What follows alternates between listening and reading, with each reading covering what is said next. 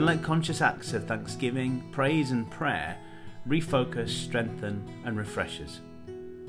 What comes in through our eyes and ears is so important. To counter fear, anxiety, and mistrust, let's be those who turn first to God.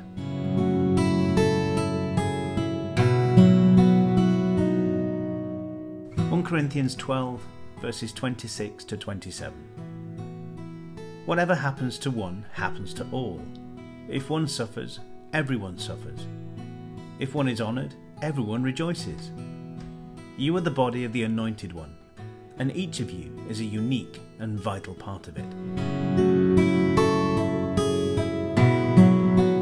Let your prayer focus be to hold up our brothers and sisters around the world that are also facing this pandemic.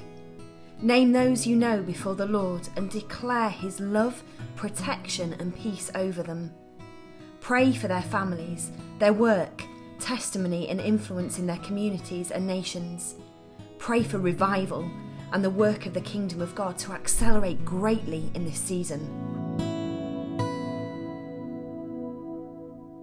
Let's repeat that. Get in touch and let others know that you're praying for them.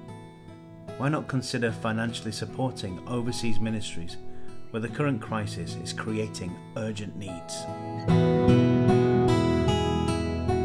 Let your worship focus be I've seen you move, can move the mountains, and I'll believe I'll see you do it again. Your promise still stands. Great is your faithfulness.